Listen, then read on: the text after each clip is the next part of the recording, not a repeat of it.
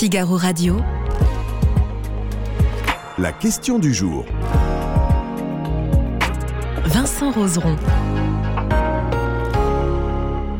La colère gronde chez les policiers depuis plusieurs jours et on vous pose cette question sur le site du Figaro que vous pouvez retrouver sur notre page d'accueil. Comprenez-vous la colère des policiers provoquée par la détention provisoire d'un policier de la BAC de Marseille? Et pour parler de ce sujet, je suis avec Nicolas Farmine. Bonjour Nicolas. Bonjour. Merci d'être avec nous, journaliste au, Figaro. Vous traitez de, ces questions depuis plusieurs jours, plusieurs semaines euh, même. Euh, on va revenir avec vous sur, sur ce qui cause cette colère et les façons d'en sortir. Euh, Nicolas, on va commencer par le début. comment tout cela finalement est arrivé sur la table? Il faut revenir donc aux faits. Donc, dans la nuit du 1er au, 2 juillet dernier, euh, un jeune homme euh, qui âgé de 22 ans qui se trouvait euh, dans les rues de Marseille, dans la cité phocéenne, et qui a reçu un tir de flashball dans la tête. Hein, et, ensuite, il raconte en fait dans les colonnes du journal de la Provence avoir été violemment agressé par plusieurs personnes. En fait, ces personnes étaient des policiers, donc quatre policiers de la brigade, brigade anticriminelle de Marseille. Euh, donc en fait, c'est une interview qui est sortie dans la Provence. Il raconte ce qui s'est passé. Dans la foulée, une enquête a été rapidement ouverte et des policiers, euh, ces policiers-là ont été entendus. Ils ont finalement, au bout de 48 heures de, garde à vue, d'interrogation de la part de l'IGPN, ils ont été mis en examen. Euh, et l'un d'entre eux, l'un d'eux, l'un des quatre, a été placé en détention provisoire. Et en fait, c'est ça qui a un peu mis le feu aux poudres, on va dire, du côté de la police. C'est là où un mouvement de contestation qui, qui est, vraiment né, en fait. C'est ça, complètement. C'est le départ, entre guillemets, de cette alors, on parle de fronde dans les médias. Beaucoup de policiers avec lesquels on s'entretient n'aiment pas ce terme. Euh, ils parlent plutôt d'un mouvement de protestation. Euh, mais voilà, en tout cas, cette fronde, elle a débuté euh, à partir de là.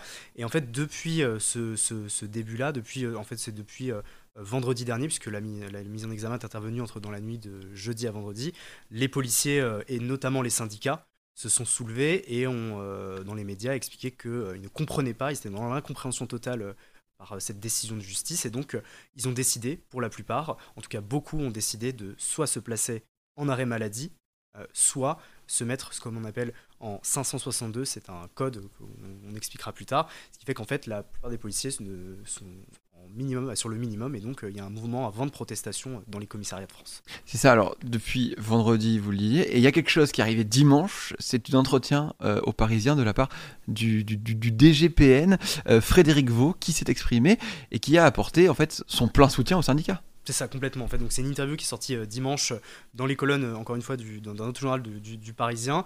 Et donc dans cette interview, il explique le directeur général de la police nationale. Donc c'est celui qui commande la police et qui dirige la police. Il y a 150 000 personnes sous sa supervision. c'est un gros poste. Et il explique, il dit qu'il n'arrive pas à dormir en sachant un de ses collègues policiers en prison et qui ne comprend pas pourquoi euh, un policier est en détention dans ces conditions. Donc en fait, c'est clairement un message de soutien qui est adressé à son administration euh, policière. Et c'est, ça a clairement fait un, ça a ajouté entre guillemets une couche, si on peut dire, et ça, ça a ajouté un vent de plus, un vent de, protestation, mais cette fois en faveur des policiers, puisqu'ils se sont sentis soutenus par leur administration. Oui, par leur hiérarchie. il, y a, aussi le préfet de police de Paris, Laurent Nunez, qui, qui, qui, qui, est lui aussi dit euh, je, suis entièrement d'accord avec, avec, ce qu'a dit Frédéric Vaux. C'est ça. Alors, c'était, alors cette fois, c'était peut-être une intervention un peu plus timide, si on peut mhm. le dire. Il y a eu un premier tweet dans lequel il dit Je partage les propos du DGPN. Euh, et ensuite, il y a eu quelques interventions dans les médias dans les jours qui ont suivi, dans lesquelles il revient sur ses propos. Enfin, il ne revient pas, il, en tout cas, il revient sur cette, sur cette interview et il explique justement qu'il réaffirme ses propos en disant que cette interview, elle consiste avant tout une sorte de soutien à l'administration, soutien aux collègues. Mhm. Donc voilà, on a cette prise de parole et du DGPN et du préfet de police de Paris. Et on n'a pas eu encore de, de, prise de parole du ministère euh, et du ministre de l'Intérieur, euh, Gérald Darmanin, qui s'exprimera à 20h ce soir, à Place Beauvau. Oui, parce qu'il était, puisqu'il était en voyage avec Emmanuel Macron, donc forcément, il n'était pas sur, sur le terrain euh, pour s'exprimer. Euh, J'aimerais que vous nous parliez un peu de Frédéric Vaux, puisque vous lui avez consacré un article qu'on peut retrouver ici. Il est avant tout flic, il sait ce que c'est, qui Frédéric Vaux, le patron de la police nationale assez vite, enfin du coup, il, il, a apporté, comme vous le disiez, son plein soutien à, ses troupes finalement. Complètement. Alors il faut savoir que Frédéric Vaux, euh, donc euh, c'est un, personnage, c'est une personne qui est à la tête de la direction générale de la police nationale depuis plusieurs années, depuis 2020. Il a été nommé à ce poste euh, à l'âge de 62 ans. Aujourd'hui, il en a 67, et c'est comme beaucoup euh, de ses pairs, beaucoup de ses collègues le décrivent, quelqu'un, un vrai flic. C'est vraiment le terme qui, ressort. Il dit c'est un vrai policier. Euh, c'est quelqu'un qui a toujours travaillé dans l'administration euh, et qui a toujours eu des postes à haute responsabilité. Il a travaillé dans la police judiciaire, il a travaillé notamment dans, des, dans des juridictions plus élevées. Le... Après, il a été préfet. Et puis, il est revenu au sein de la direction de la police nationale en 2020. Et là, il assure depuis, depuis trois ans ce poste qui est à, sa tête, il a 150 000 personnes. Et il a été reconduit d'ailleurs fin juin dernier jusqu'à la fin des Jeux Olympiques. Après, il partira en retraite. Mais voilà, c'est quelqu'un qui est à la tête depuis longtemps, qui connaît bien son administration et qui, encore plus après cette intervention de Parisien, est plus ou moins soutenu par ses troupes, par ses effectifs. En tout cas, c'est ce que nous, on, ce, ce, que vous disent les syndicats. On va revenir à cette question du jour, à cette colère. Aujourd'hui, on a les policiers, il y a une espèce de grève, c'est ça? Comment expliquer ça? Est-ce que vous pouvez nous expliquer un peu ce qui se passe au sein des commissariats? Alors très simplement, donc, il y a deux modes voie d'expression. La première, c'est l'arrêt maladie, c'est-à-dire que les policiers simplement ils ont 48 heures d'ailleurs pour le donner à leur, euh, à leur employeur. Ils se placent en arrêt maladie, demandent un arrêt maladie et donc ils ne travaillent pas. C'est une manière de contourner euh, le droit de grève qui n'existe pas en réalité chez les policiers, puisque les policiers n'ont pas le droit de grève au même titre que les militaires en France. Et il y a un second outil, ou plutôt une seconde méthode, c'est le 562, donc c'est dans le jargon policier, c'est un code qui signifie qu'en fait, ils sont en position d'attente, c'est-à-dire qu'ils ne sortent pas du commissariat, sauf en cas d'urgence, donc en cas d'appel 17, mais dans le reste du temps, ils restent à leur poste, ils prennent des plaintes, mais c'est tout. Là, on était avec des policiers au téléphone qui nous, ces derniers jours qui nous expliquaient un peu comment ça fonctionnait. Pour vous donner un exemple, on a par exemple une unité de brigade anticriminalité qui, à défaut de sortir 10 heures par jour, ne sort pas. Et donc, ils font zéro interpellation, là où ils en feraient 3 par jour. D'accord. Voilà. Et c'est une manière, encore une fois, de protester et de fausser les chiffres de l'administration pour dire regardez, il ne se passe rien. Et en même temps, ils ne peuvent pas être poursuivis parce que euh, c'est pas, techniquement, c'est pas une grève.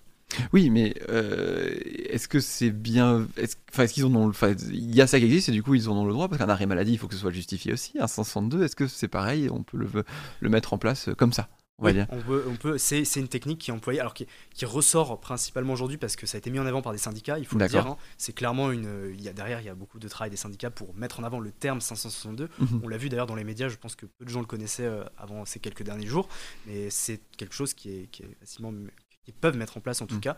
Et c'est d'ailleurs la seule chose avec l'arrêt maladie qu'ils peuvent, peuvent employer. Est-ce qu'on sait combien de policiers ça concerne, euh, ces, 562, ces arrêts maladie, euh, sur les effectifs entiers de la police C'est très difficile. Alors, bien évidemment, l'institution policière ne va pas nous donner de chiffres. bien sûr, en tant que journaliste, on a essayé, mais on n'a pas réussi. Vous donner un ordre d'idée, à Marseille, là où ça a commencé, là où les policiers ont été mis en examen et l'un d'eux a été incarcéré, pardon, euh, on parlait lundi, donc c'était déjà il y a 3-4 jours, on parlait de jusqu'à 450 policiers euh, qui étaient en arrêt maladie, ce qui est beaucoup, euh, dans les Bouches du Rhône, donc dans le département des Bouches du Rhône. Mhm. ça, c'est des, des, chiffres qui sortent, mais qui ne sont pas forcément vérifiés, officiels, mais voilà, de recouper avec plusieurs sources, on arrive à là. Et après, dans le reste de la France, ça atteint plusieurs centaines, c'est certain. Euh, maintenant, donner un chiffre exact, ce serait se tromper, il faut faire attention. Donc on reste très prudent. Est-ce que euh, au sein de la police, tout le monde fait corps ou est-ce qu'il y a des voix dissonantes au sein des syndicats, par exemple? Honnêtement, de ce que nous on voit, de ce que nous en tant que journalistes on récupère, euh, on en a très peu. On a beaucoup de gens qui vont, enfin beaucoup de policiers, de syndiqués qui vont être, qui vont dire, bah non, justement, on soutient ce mouvement. Il y en a d'autres qui seront plus en faveur du 562, d'autres qui sont plus en faveur de l'arrêt maladie, ça dépend. Mais globalement, ils s'entendent tous. Alors, il y a bien sûr des voix divergentes, on peut le voir sur les réseaux sociaux. Euh, je dirais qu'en tant que journaliste, que nous, on reçoit, ce qu'on perçoit, ce qu'on lit, ce qu'on écoute, ce qu'on entend, globalement, il y a une majorité de policiers qui soutiennent euh, ce mouvement. Mmh. Euh, est-ce que vous êtes en contact avec beaucoup de représentants syndicaux, on le disait, est-ce que eux, ils comprennent que certaines personnes soient ne comprennent pas, eux, la colère des policiers finalement. Est-ce est qu'ils trouvent ça aussi normal que les gens ne soient pas d'accord avec eux? Euh, Pour en parler, quand on rentre dans le sujet, ça, on peut très vite en, parler euh, avec eux. Et au contraire, euh, il y a une sorte d'indignation, c'est-à-dire qu'eux-mêmes ne comprennent pas pourquoi c'est arrivé à leurs collègues, mhm. pourquoi par le passé, enfin en tout cas il y a quelques semaines, c'est arrivé à leurs collègues, leurs collègues pardon, à Nanterre dans le cadre de l'affaire Naël, donc ils ne comprennent pas. Euh, je pense pas qu'ils ont une posture d'opposition, c'est plus qu'il y a une forme de dialogue qui est rompue en fait. Et euh, voilà c'est on en parle très peu de le, mais en tout cas ce que peuvent nous dire certains policiers c'est que il y a évidemment un malaise au sein du corps policier, au sein de l'institution, ça dépasse ces deux derniers événements, que ce soit à Nanterre ou à Marseille, ça dépasse ce mois dernier, c'est-à-dire que c'est plus, euh, plus profond. Ça, c'est une grogne, c'est une grogne finalement plus globale, et on va dire ces cas-là sont des allumettes qui ont fait exploser une situation qui était déjà inflammable. Complètement, complètement. Euh, pour vous donner des exemples concrets, euh, on parle souvent des problèmes liés en fait au salaire, au matériel. Moi, les policiers ils me disent, ils nous disent, pardon, le matériel depuis les attentats de, Paris, on a été très bien équipé. Le problème, c'est les effectifs, c'est on n'arrive pas à recruter de nouvelles personnes, ils expliquent que la hiérarchie ne les comprend pas, ils expliquent surtout qu'ils se sentent en danger, c'est-à-dire qu'il y en a beaucoup qui utilisent, alors on ne sait pas si c'est un, verbatim de, syndicat ou quoi que ce soit, mais en tout cas c'est ce qui ressort, ils disent euh, on peut partir le matin et, le soir euh, être en détention, on a peur de ça, on a peur euh, de, on a peur de, subir le même sort que, nos collègues à Marseille et à Nanterre, et c'est ce qui ressort. Et ça, encore une fois, c'est purement ce que ce ce qu'ils nous disent. Donc, euh, nous disent clairement, on ne se sent plus à l'aise et euh, on a peur en fait de ce qui peut nous arriver euh, sur le terrain, quoi. Mmh. Et on imagine aussi qu'il y a la question des émeutes aussi. Ça arrive juste après les émeutes où ils ont été sur le terrain énormément et que et que et, que forcément ils sont on dire ça, à fleur de peau finalement aussi face à ça. Ils sont, ils sont fatigués en tout cas, enfin, c'est ce qu'on nous dit, c'est beaucoup d'heures supplémentaires, beaucoup de congés qui sont finalement annulés. Euh, puisqu'il faut être mobilisé euh, pendant les émeutes, ça a duré euh, quelques jours, mais c'était quelques jours très intenses. Et il faut être remobilisé. Il y a des unités qui doivent se compléter alors qu'elles ne travaillent pas ensemble, puisqu'il y a des manques, manquements d'effectifs, etc. Donc tout ça fait que ça intervient, en tout cas, après un contexte très difficile.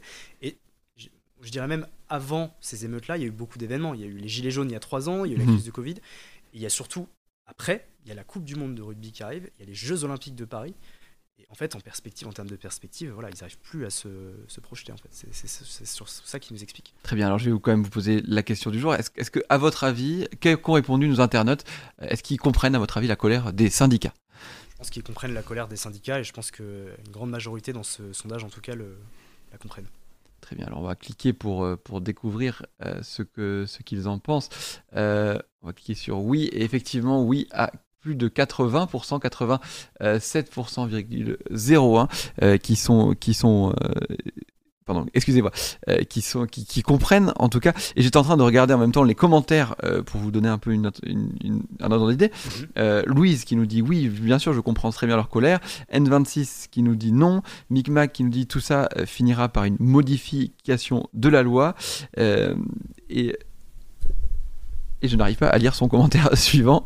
Mais voilà, merci beaucoup en tout cas Nicolas Fermine d'avoir été avec nous aujourd'hui. Merci à vous d'avoir été euh, nombreux à nous suivre et moi je vous souhaite une bonne journée sur le site du Figaro.